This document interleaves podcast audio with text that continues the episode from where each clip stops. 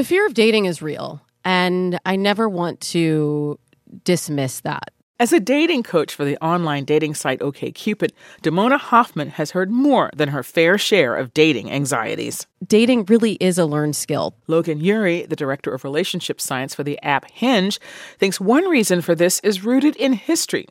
What we now consider dating Two individuals who spend time together to decide if they want to choose each other for love and not for power or economic advantage or to solidify an alliance didn't become common until the 1890s. So, this is actually a relatively new thing in the span of human history. Then you think about the fact that dating apps have been here for about a decade, a little bit more. And so if people listening find it hard, that's because it's very new. Our brains were not necessarily designed to make decisions this way. Add to that a global pandemic where the only fail safe way to stay healthy was to cut yourself off from others. Damona Hoffman is hearing a new set of worries from her clients. Not being practiced, not feeling like you're in your best skin and able to put your best foot forward right now because we have been so isolated. Tammy in San Diego, California, she's using her first name only for privacy reasons, says she's been feeling this as she re enters the dating scene her confidence is down, and she's been noticing more awkward silences. Pre pandemic, when I was seeing people much more regularly, I would be able to, you know, bring up another topic of conversation quickly, but uh, my mind isn't like firing on all cylinders. Don't give up hope, Tammy. Dating coach Damona Hoffman says you're not alone. You have to remember that everybody else is in the same boat. So once you get back out there and you start having conversations and feeling the butterflies again and making real connections, it will feel more familiar, but you just have to start. Consider this. We're still learning how living with a global pandemic has affected us emotionally and socially. Experts believe we'll be seeing and analyzing its effects for years to come. But this Valentine's Day, thanks to online platforms designed to find your perfect partner, we've got data now about how these pandemic years have affected single people in dating. And some of the trends are not what you might expect. That's coming up. From NPR, I'm Michelle Martin. It's Saturday, February 12th. It's Consider This from NPR. Through all the uncertainty of dating during a pandemic, one thing is clear preferences about whom we date and how we date are changing. For the last 11 years, the online dating company Match has conducted surveys of single people in the United States. Biological anthropologist Helen Fisher leads these studies and said some of the data from 2021 jumped out. When we asked, you know, how important is sex to you? 85% of singles said it, it, had become less important to them, not more important to them. Uh, there was no hot vax summer. And before you ask, men are less interested than women are. It's quite remarkable. All that time spent isolating at home apparently didn't leave most singles craving a hookup. But what we've seen instead is post traumatic growth. Single people are looking for more stability in relationships and putting emotional maturity ahead of pure physical attraction. That's new. In fact, you know, every single year I say, What are your preferences? What are you looking for? And we have about 30 different things. You can check the boxes on this.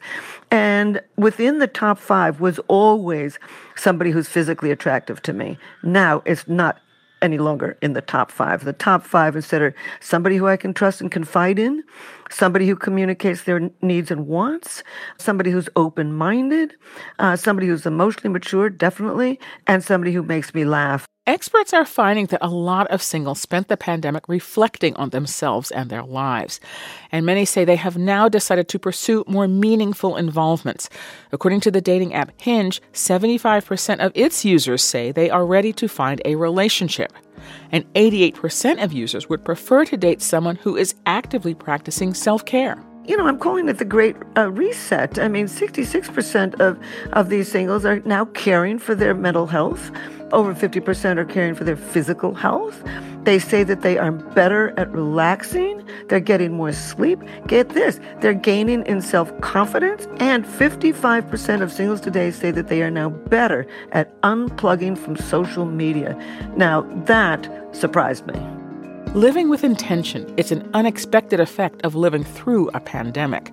Coming up, one dating expert has advice for how to date more effectively. As we just heard, more and more single people are taking the time to reflect on themselves and what they want out of a partner.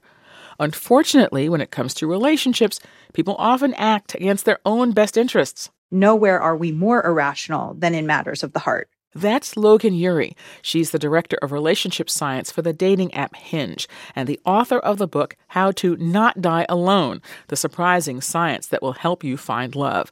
And before you bristle at the title, let her explain. Sometimes people get a little offended by my title, How to Not Die Alone, and they feel like I'm saying no one should be allowed to be single. But if I wrote a book called How to Cook Delicious French Food, it's not that I'm saying everyone has to cook French food. It's saying if you'd like to learn how to cook French food, then this is a good book for you. Let's say this again. There's nothing wrong with choosing to be single. Ury knows many people are happily living without a partner or would rather stay single or divorced than be in an unsatisfying marriage. But she says her book is for a different audience. My work is really for people who are saying, I'm putting the effort in, I'm not seeing the results I want.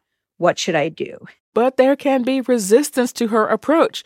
Ury says for those who may have absorbed the idea that finding the one is all about moonlight and magic, well, talking about dating scientifically isn't very appealing. So many people say to me, love is organic. Love is chemistry. How can you turn this into a science? But look, love is natural, but dating isn't.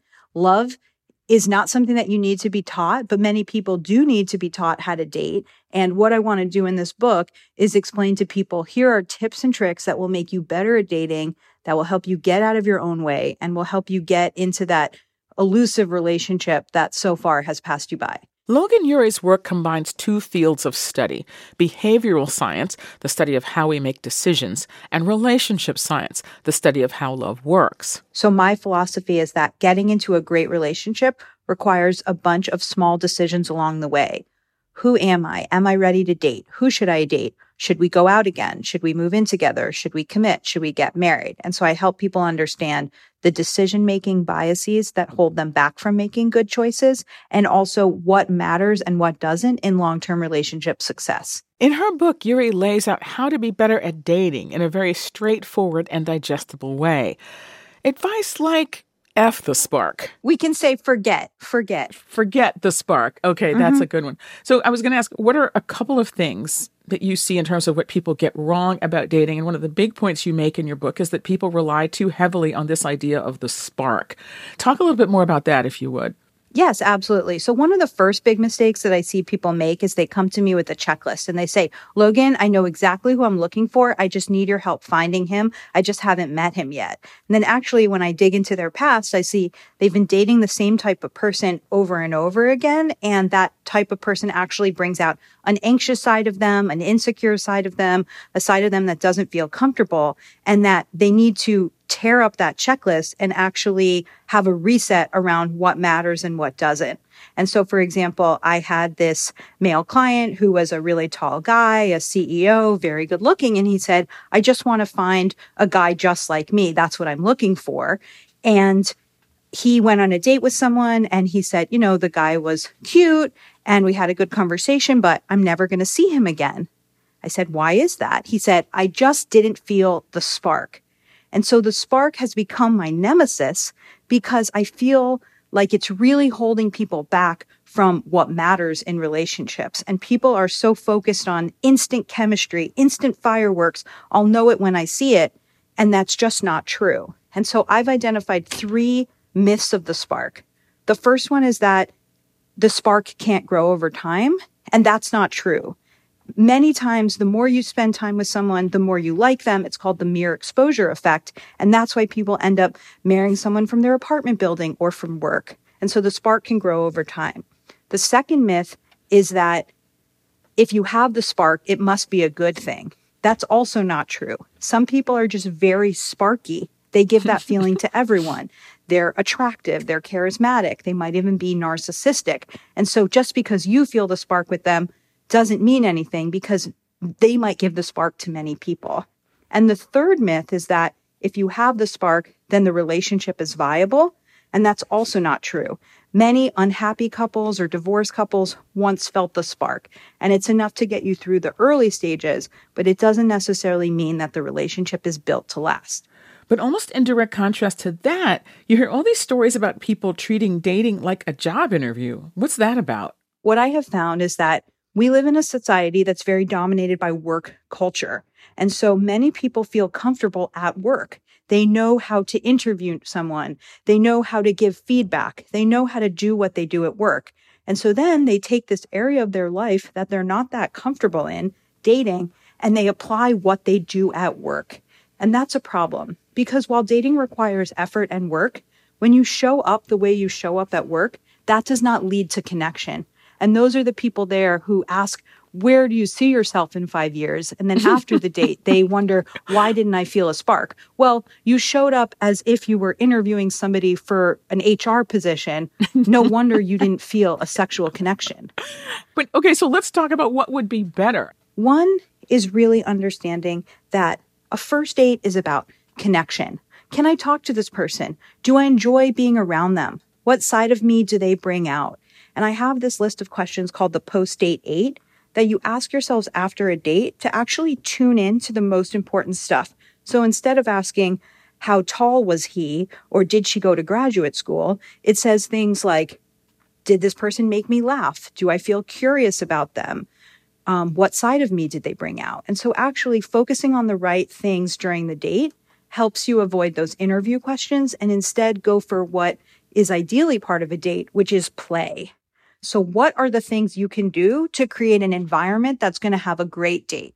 So for example, not meeting up in the morning when maybe people aren't feeling as romantic or flirty, not meeting up in a coffee shop, which tends to feel like a job interview. So you can from the beginning design a date that's more likely to have play in it, whether it's meeting up in the park and playing bananagrams or um, doing an activity together, like playing ping pong that gets you out of your head. That's part one.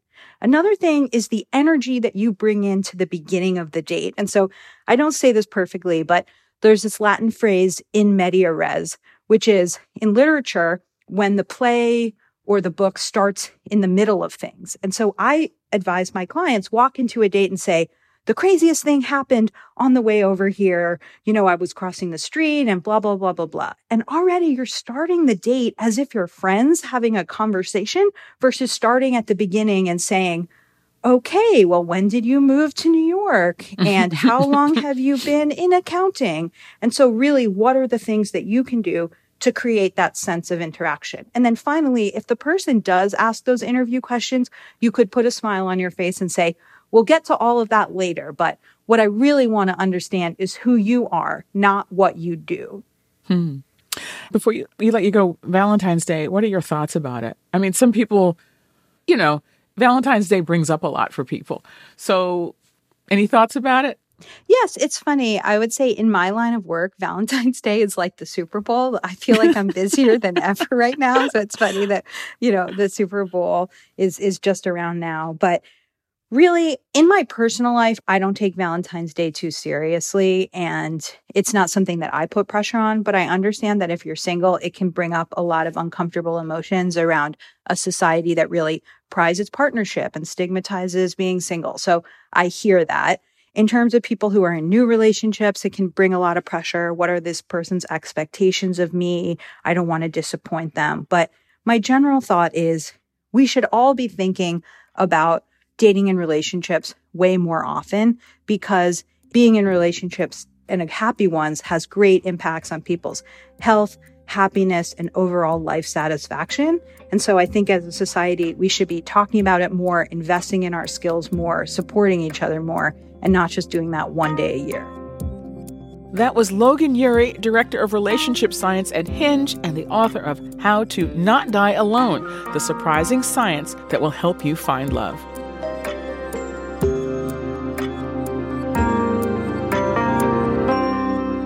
It's Consider This from NPR. I'm Michelle Martin.